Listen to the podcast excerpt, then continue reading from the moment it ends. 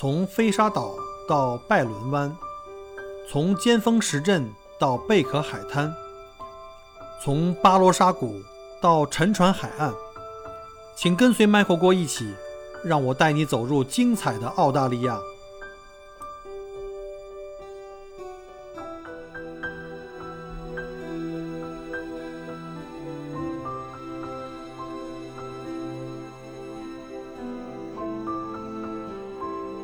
各位听友，大家好，欢迎再次收听麦果锅聊澳洲啊！我们又回到了这个久违的这个嘉宾采访的这个呃时时间了。今天啊是想采访一位我在国内的我们算同行吧。然后呢，其实呢我们还有一个双重的一个联系哈，就是我们也是同为喜马拉雅的主播啊。这主播 ID 呢叫重庆麦哥，大家可能我的听友里有听过的啊。那我们有请麦哥，麦哥你好。呃，你好，麦克国。呃，各位听友好。啊，我们这个也算神交已久了。我忘了，我们是去年开始就有联系，然后你好像也在我的群里吧？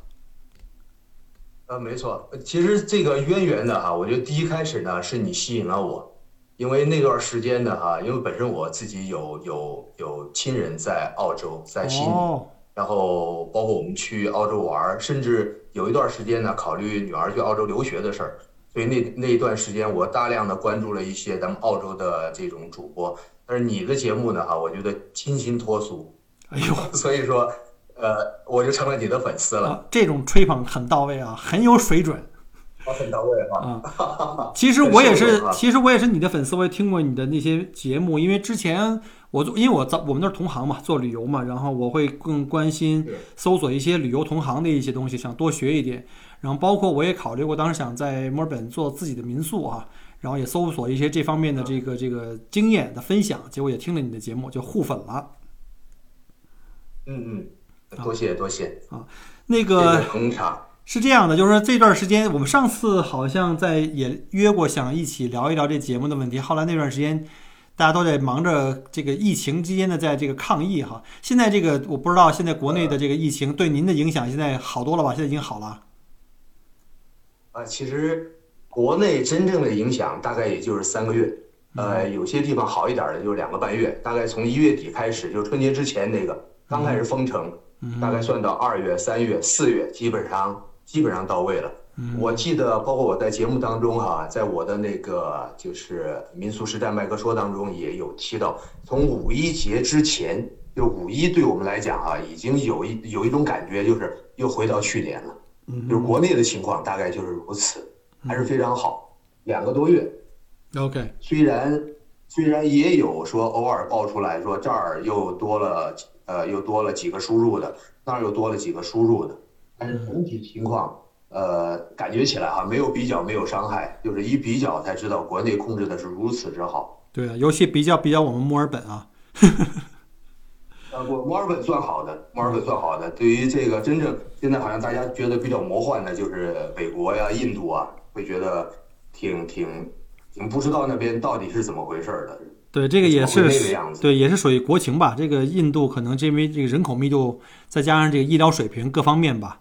然后美国也是怎么说太自由了？我觉得这个这个各州跟澳洲也相似，我们都各州都是比较有独立的司法权啊，自我管理。其实其实都说这个墨尔本还可以，其实可能客观的讲吧，墨尔本呢是出现了一次大的起伏。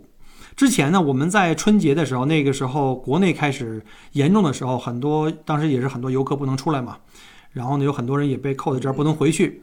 结果呢？当时墨尔本当时还不错，因为当时的澳洲主要是以输入病例为主，本地还没有爆发。但是呢，后来你也知道哈，在这个澳洲人太自由了，对吧？从海外赶回来的人都不在家里好好待着，不好好隔离。结果呢，我们封关封了海关以后，严格上讲啊，其实全部都是输入病例，并不可怕，就怕是社区传染啊。结果呢，我们把海关关了以后呢，没人进出啊，输入病例越来越少。关键是已经进了这些人在社区内部啊。本来应该十四天自我隔离都没有人管，在酒店里也没人管。你们看新闻也可以看得出来，本来墨尔本在就我们维州啊，在整个澳洲的这个各个州的这个防疫水平还算是不错的啊，还算是不错的。就这个所有的这个东西全都实施的很快，但是就是因为实施不到位啊，就像我们前段时间那个隔离酒店啊，出现这种各种丑闻啊，就是都是临时工招来培训二十多个小时就上岗了，结果有的这个。保安啊，还是个女保安，结果呢，在隔离酒店里跟各个房间里的这个男客人啪啪啪，结果就造成了这个社区大传染。所以现在，对，现在墨尔本呢，就是到这个，现在是十月初嘛，应该到十月中下旬呢，就是我们这一期的这个就是隔离啊，就整个全州的封闭啊，就基本上可能会解除了，因为这个平均过去十四天的这个统计数字跌到这个两位数了，大概十几二十人的样子。呃，我们州如果要是真正开放的唯一的前提就是过去十四周，呃，过去十四天两周的这个日确诊在单数啊五以内。才能真正放开，所以我们现在成为了全世界最长时间的一个封城的城市，应该是八十多天了，比这个武汉还长哦啊！所以我们这个旅游业就直接就休克了。明白明白，这种封城的概念跟武汉是一个概念吗？就是不准出、不准入这种。一样一样，但是相对来说呢，可能我们还管的还松点。你知道这个，在一个民主社会啊，你想让它完全那种就是。一朝令下，就全部就是每个人都听从的那种很难，你知道吧？这帮西方人太自由散漫了。我知道这个警察上街查呀，上街查这个，你知道罚款多严重吗？罚款一千六百五十二澳币啊，就是这个有零有整的。就如果你离开家五公里，就是你在最严的时候，我们就是怎么怎么说呢？我来澳洲或者长这么大，头一次经历这叫宵禁啊，晚上八点到第二天早上五点不让出门，这个很正常哈。晚上也出去的人本来也少嘛。关键白天买菜还是可以的，出门买菜一家只有一个人一小时，但是呢，警察在路上天天在抓人是什么呢？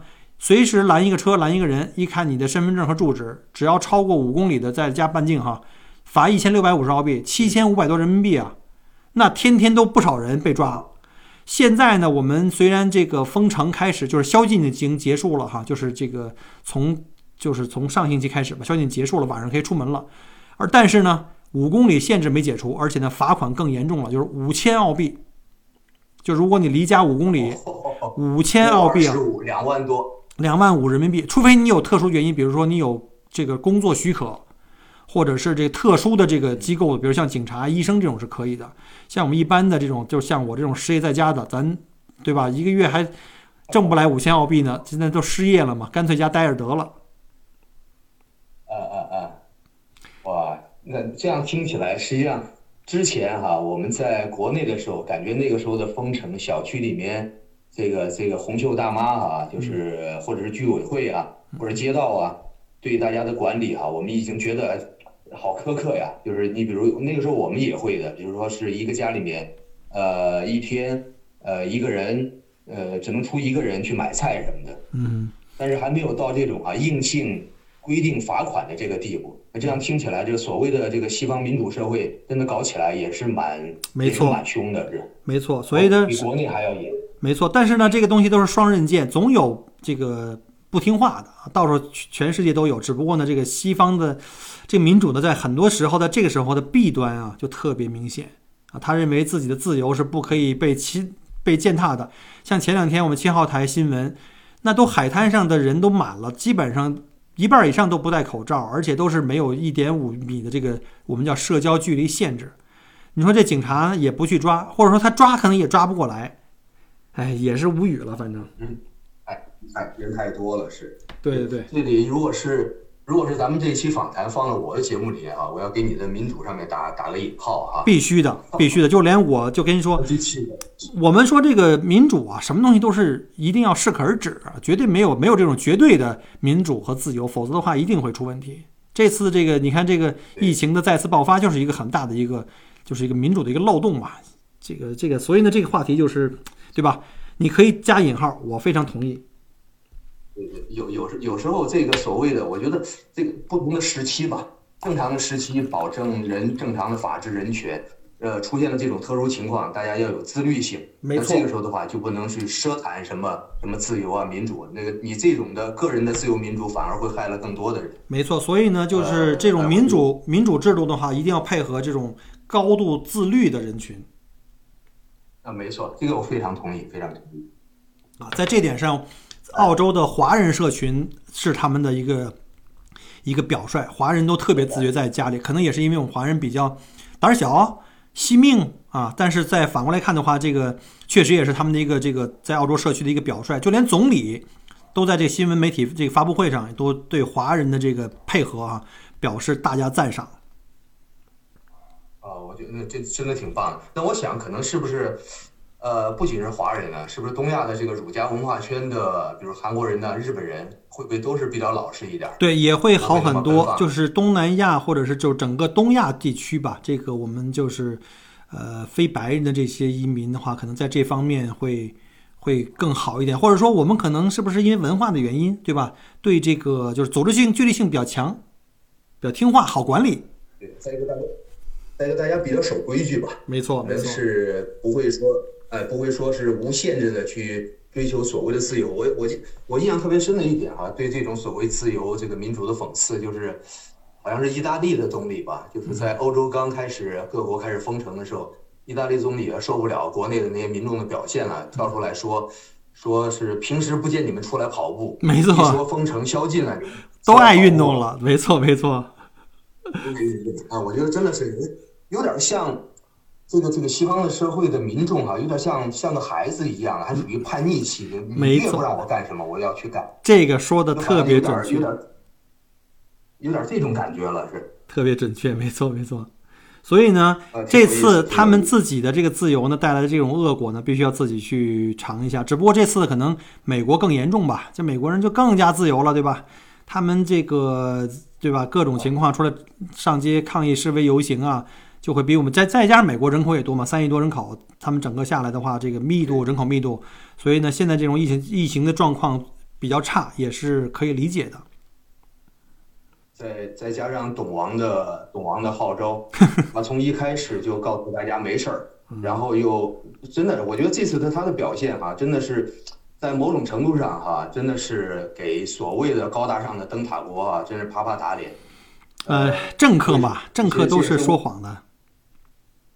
呃，对，这这也是为什么，就是就是很多人会会给他起名叫川建国嘛。对啊。然后真的是为为，真的颠覆了很多原来人的认知。嗯。就是包括你信仰的那些东西，突然觉得这个信仰也是假的。对，其实我觉得真的是起了一个很。我觉得川普在我看来，他不仅仅是个政客哈，他不是那种传统政客，他还是个商人。他可能更关心的是自己的自身的利益，也就是他作为一个政客的选票，对吧？他喜欢表演嘛，很久以前就开始上各种脱口秀节目嘛，所以这个可以理解，看看透了就就好办了。嗯，哎，说说咱们的这个旅游业吧，咱们说说咱们这旅游业，没错没错，嗯，对，我刚才给你汇报了啊，国内的话哈，基本上慢慢的四月底之后，慢慢其实开始恢复正常了，就是一点一点开始恢复了。五一节的话哈，对我们来讲哈，就属于是就是有点有点是那种劫后重生的那种。那种感觉就出来了，所以说五一节对我们来讲很好的一个，就是我我叫做一种一种一种信号吧，就说 OK 了，基本上没问题了。其实事实也也是如此哈，大概五月份六月份，呃，慢慢的都在正轨了，甚至包括现在咱们在在国内的商场也好啊，超市也好，公共场所也好，你你会发现也有越来越多的人哈开始不戴口罩了，就大家的呃好的方面来讲，大家的安全感越来越。越来越强了，就觉得可能没问题了。但是从另外一个角度来讲呢，哈，也确确实实有点小放松了。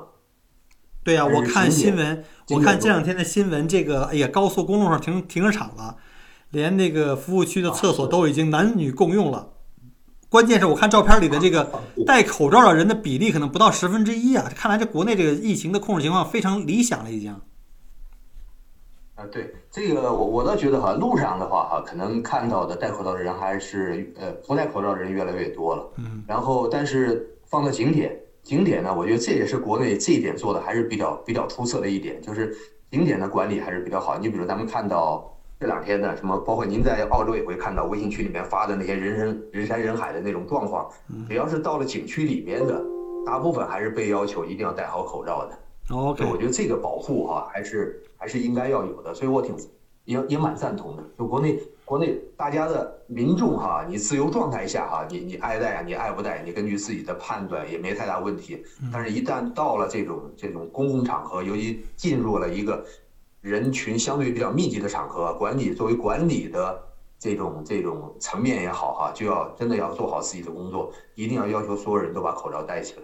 对，我觉得这个，要不然这个一旦。一旦有一个有问题了，那这个可能就是一片。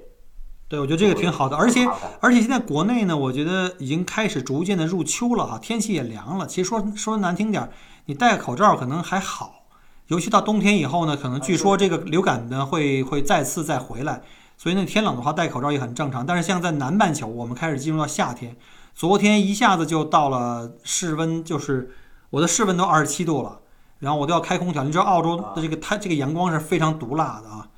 今天还还好一点，今天又回来，就我们天气会越来越热，再戴口罩确实是越来越难了。嗯，那这点呢，哈，你看，你你作为一个华人啊，在澳洲，你都发出这种感觉不适应了，你可想那些白人啊，就平时奔放惯了的，呃，所以有时候想想的哈，我觉得就是刚才说的，包括中国呀、东亚的这个这个圈子里面啊，你想。我们从二月份开始戴口罩哈，其实也经过了一个一个暴热的夏天嘛。你像我所在的重庆，更是更是火炉之一。是是。呃，所以说呢，有时候可能是要付出一点代价，这个没办法的。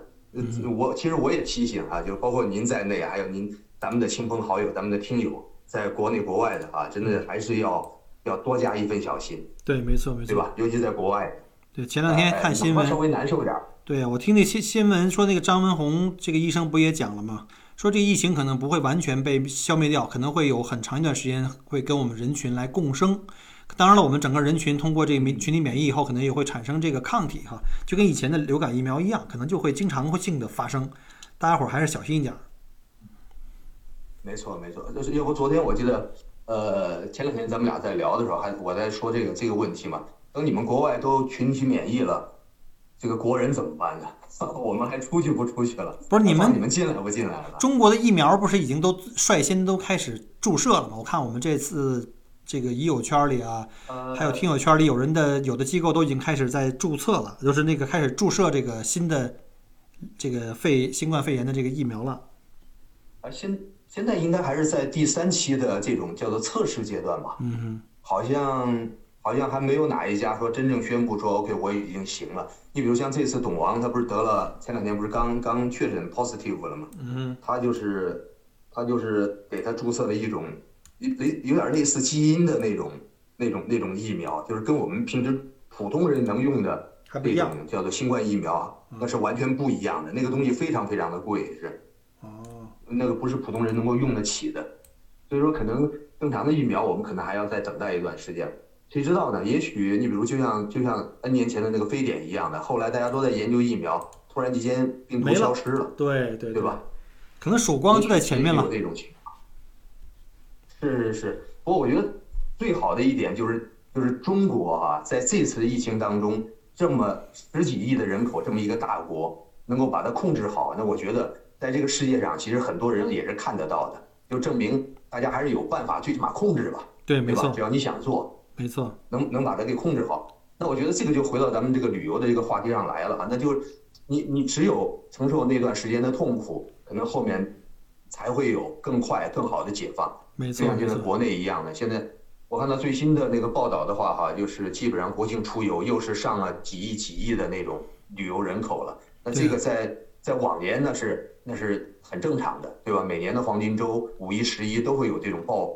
呃，很很劲爆的数字，但是对于今年来讲，放在全球来讲啊，那这个数字真是太太太太难得了，是。对，而且我觉得可能会有这种叫所谓的叫报复性的这种增长，比如说有很多人已经憋了半年了，实在是太闷了，必须得出门散散心，对吧？再加上每年这个时候黄金周又是出境游的一个热点的时间，那每年大概大概是一点五亿的人出境，那这些人不能出境的话，又是高消费人群，肯定在国内就玩嘛，对吧？所以我很羡慕你们国内的这些旅游同行啊！羡慕，没没错没错啊！其实我我借这一点儿哈，我也要给我的听友哈，也要介绍一下 Michael 郭在澳洲在做什么。呃，我说错了，你纠正我啊！Michael 郭最早我认识他呢哈，就是在他的这这期节目当这这档节目当中，他在尤其是以墨尔本为主吧，墨尔本、悉尼啊，澳洲的越来越多他的领地呢哈，他开始做这种旅游带团的。尤其是这种 VIP 的小团的这种精品游，对吧？这是你的业务的主主项。是我说的没错吧？没错，没错，没错，非常准确。OK，对对对，那就是将来一旦我们的国门和澳洲的国门都打开的时候啊，也欢迎大家呢哈，就是去找呃麦克郭，好吧？谢谢谢谢。他的小团啊，好好享受一下。谢谢麦克，谢谢麦克。好好享受一下那边的那边的蓝天白云，嗯，好吧？还有那边热情的人民。我有好多这个从四川、从重庆来的这个客人呢。是是，我我印象挺深的，就是因为我记得当当时我带我们带女儿去墨尔本的时候，那个时候好像还在我听你的节目之前。那个时候的话，我们采用的方式啊，就是就是飞过去了之后，在那边报一个临时的团。嗯。呃，这样子的话，也第一比较自由，呃，就是时间我可以自己掌握。第二呢，不用全程不用进店嘛，对吧？对，没错。不需要是是是浪浪费时间这样子，就有点像你的这种。这种团一样的是，对你那是本地本地本地纯玩团，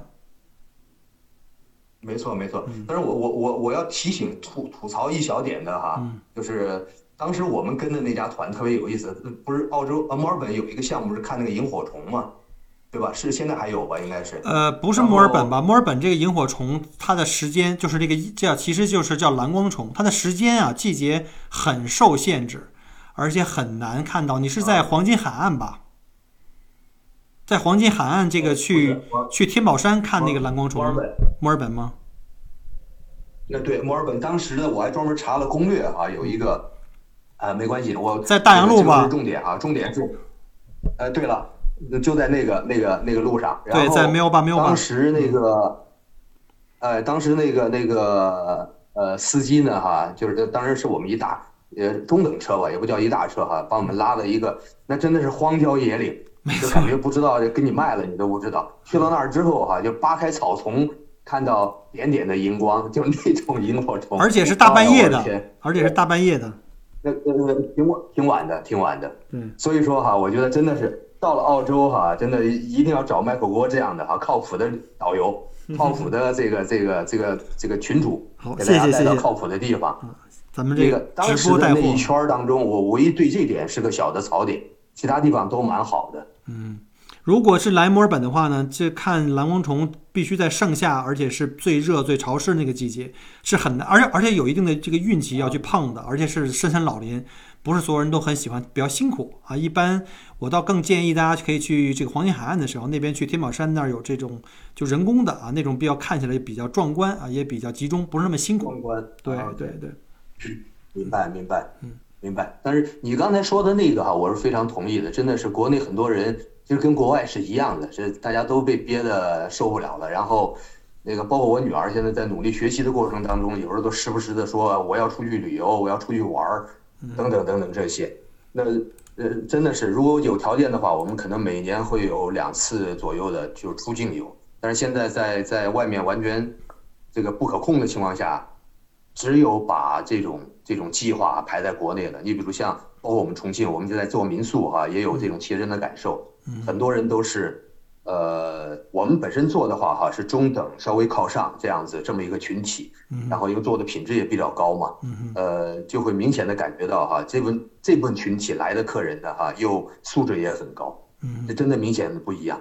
呃，所以包括我在我的节目当中，我有一期专门专门提到的就定价。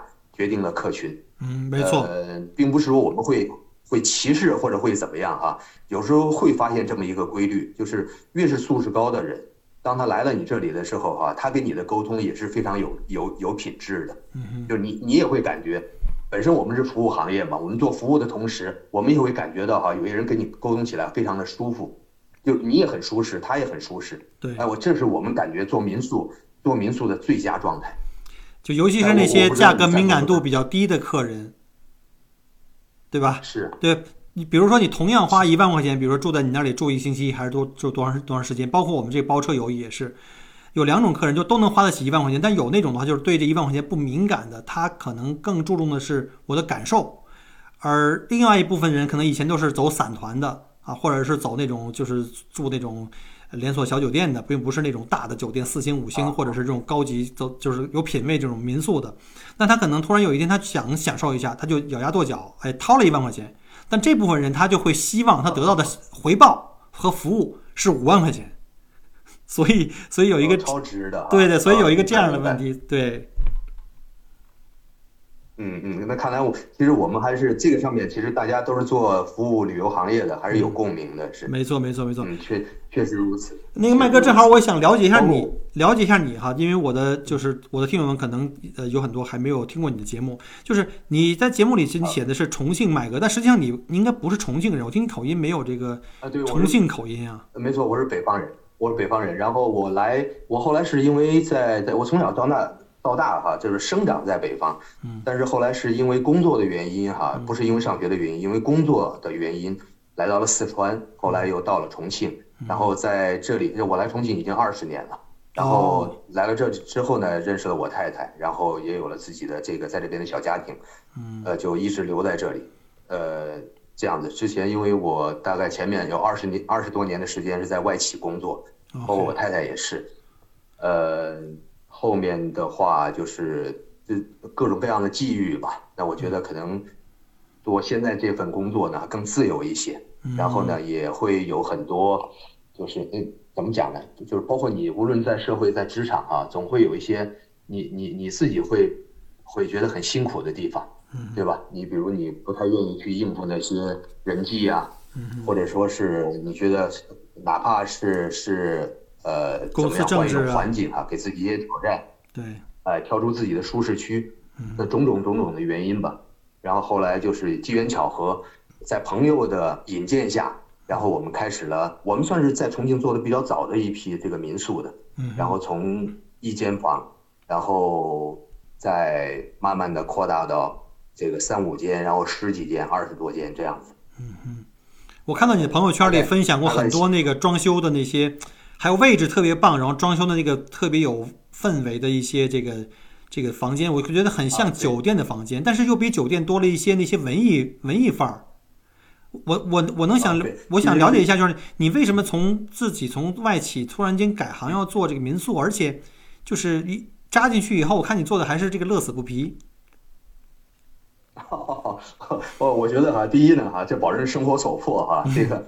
呃，你总要找事儿干嘛，对吧？然后，呃，就像我刚才讲的，呃，在外企很很好。呃，外企的话，哈，它有一个，尤其在我们刚入行的时候，二十年前的时候，外企绝对是一个标杆来着，对吧？无论从它的收入，无论从它的这个咱们讲那种高大上的那种感觉，哈，都是非常好的。你知道我我在重庆的这个打工的第一家这个外企的公司，我不说名字了哈，因为很多人都知道。然后，呃，当时是。我我们听起来都觉得很哇，好高大上啊，周薪知道吧？可能跟你们在澳洲一样拿周薪的。嗯这个在国内的话，可能这个绝无仅有的。那个时候，不管你发多少啊，就感觉周薪已经很很就是很值得吹牛皮了，是。嗯。然后我就觉得很好玩，但是我觉得慢慢来的哈，你就会会工作，包括在大公司哈，更是如此。就是你你你只是一个螺丝钉，不管你做到哪个职位，我最多的时候我管整个。包括整个西南区，还有包括那个周边的呃几个省，这样子，我是做销售啊，呃，但是你始终是一个螺丝钉，没错。那在这个时候的话哈，还是还是讲你你如果你觉得你很很喜欢这种氛围，你很喜欢这种给别人打工的氛围，那我觉得没问题。这个这个工作呢值得你一直做下去，因为它很光鲜，因为毕竟已经跟我所在的外企的话，每次的英资的不仅是。五百强的问题了，都是比较 top 的那几家的，没错。那那恰巧有这么一个机遇，说 OK，你可以自己去搞点事情。然后我收呃，一个是从收入上来讲啊，我觉得还好，比我这个光圈的职业哈，可能收入还略微丰厚一些。嗯呃，只不过你没有那个大的平台吧？呃，你你不需要再做那个螺丝钉了。但是呢，你可能自己要面对很多东西。那我觉得这也是一种乐趣吧。就就像你所说的，我觉得，呃，好在一点的话，我是我是属于比较乐观派的，然后就是等于说是不是不是叫做爱一行干一行，而是干一行爱一行。嗯那我觉得这个就给自己少了很多烦恼和增加了很多乐趣。嗯呃，所以因为这个，再加上，呃，我们入行比较早，我们四五年前就开始做民宿这一行，那有一点像 N 年前的淘宝第一批的那个店主一样的。嗯那个时候你所积累的。包括流量、口碑，都不是十年之后再入行的人能够得到的。没错，没错，对吧？像我们现在，现在经常说做淘宝的，为什么别人发财了，为什么你你不去做呢？你知道现在去做一个淘宝店有多难多难？没错，比你在外面摆摊儿还要难。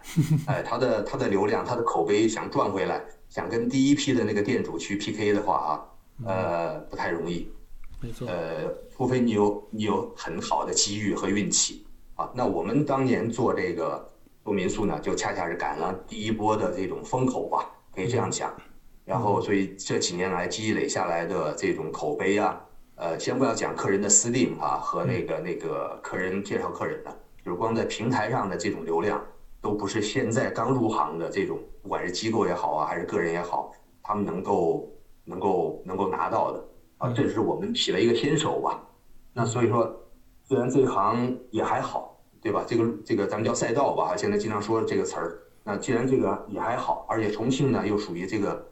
网红旅游城市，对吧？我想，包括在澳洲的朋友，可能回到国内，有时候可能也会带着家人什么的来重庆、四川走一走，来这边吃香的喝辣的。没错，必须有这种感觉。哎呦，我现在全国，我现在我跟你讲啊，就是因为我，咱俩有很多像，就是很多比较像的地方。原来我也是做外企，然后呢做销售、做渠道，全国所有的城市我都跑遍了。我现在最最最最喜欢的就是西部。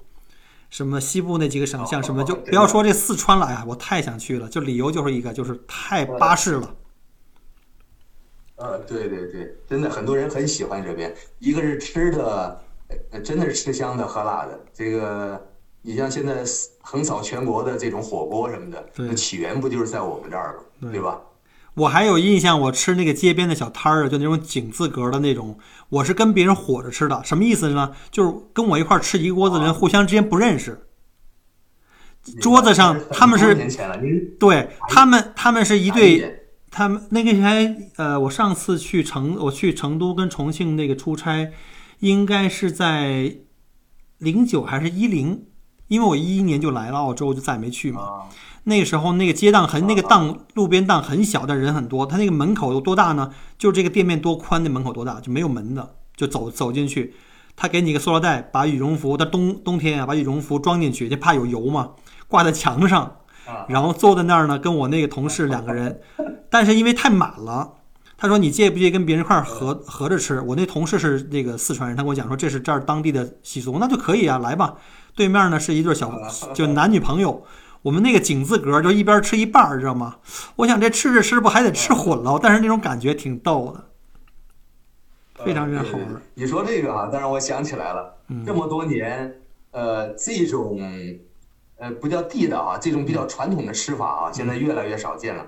你知道我刚来重庆的时候，我跟你说二十年前的事儿哈，那个时候我们吃火锅哈。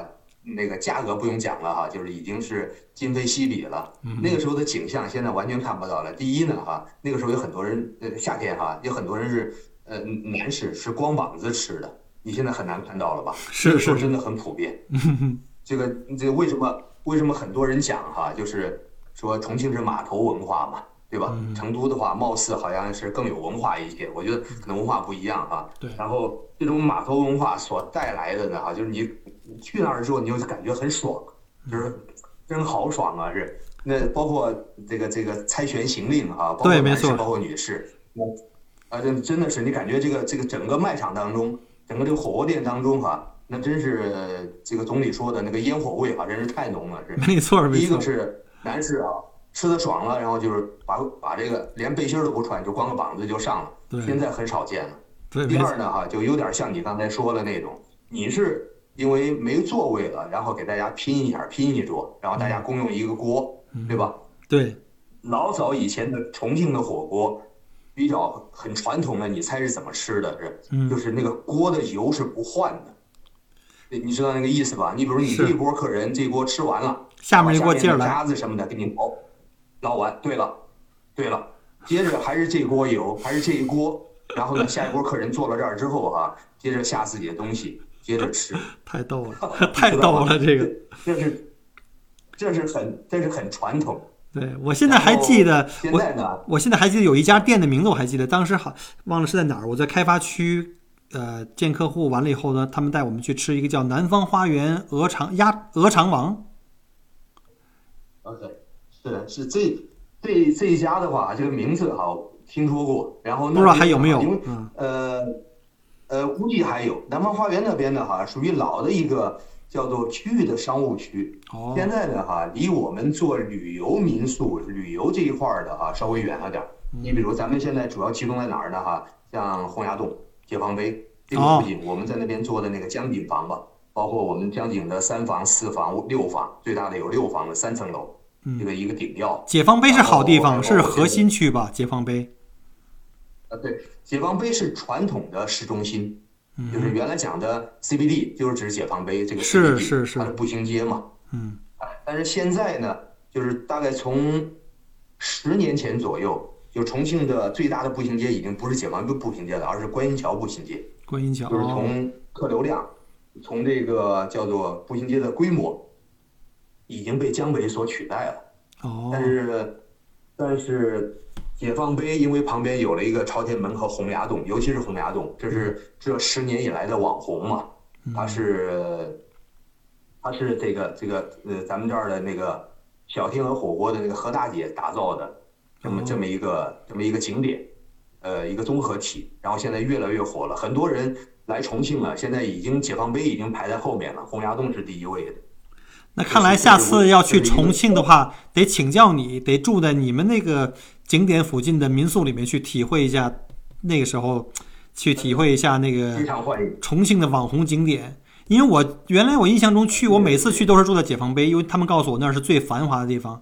当时我记得旁边是个喜来登还是希尔顿呢？就在这个解放碑旁边。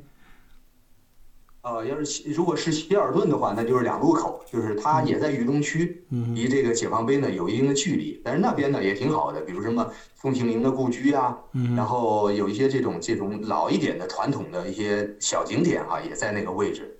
但是现在如果你现在再来重庆的话哈，就要来我说的这些地方了，比如朝天门、来福士旁边、洪崖洞旁边，就是包括我们布局民宿的这这几个景点旁边都会有了，非常非常欢迎你和朋友们哈。到时候来重庆，我在包括我在我的节目当中也很强调一点：如果你想追求一个标准化的这么一个住宿的环境，就选酒店，不要选民宿。呃，如果你想跟当地的，比如房东，像我这样的哈，这个这个半个重庆人，呃，跟当地的房东多聊一下哈，就当地的风土人情啊，我想在这儿有一个深入的旅游呢，我建议你住民宿，不要住酒店。没错，因为你有更多的机会跟我聊。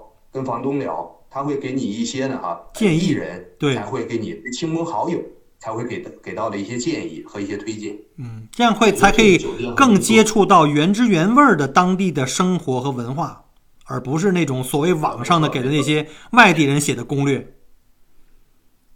是是，你你说的这点我非常非常赞同。真的，旅游行业的话哈，真的攻略就分成两种啊，一种是本地人的，就是。非常有有叫做非常地道或者或者叫做非常道地的这么一个推荐，还有一种就是你说的，就是外地人写的，我叫匆匆而过的这种，对，没错，都挺好的，对，没错，有有不同的指导意义。但是呢，如果你有多几天的时间哈，那我非常建议你一定要住民宿，好吧？一定要住那种的哈，房东呢哈愿意跟你沟通，你也愿意跟房东聊的那种那种民宿。我觉得这才是民宿真正的精华所在。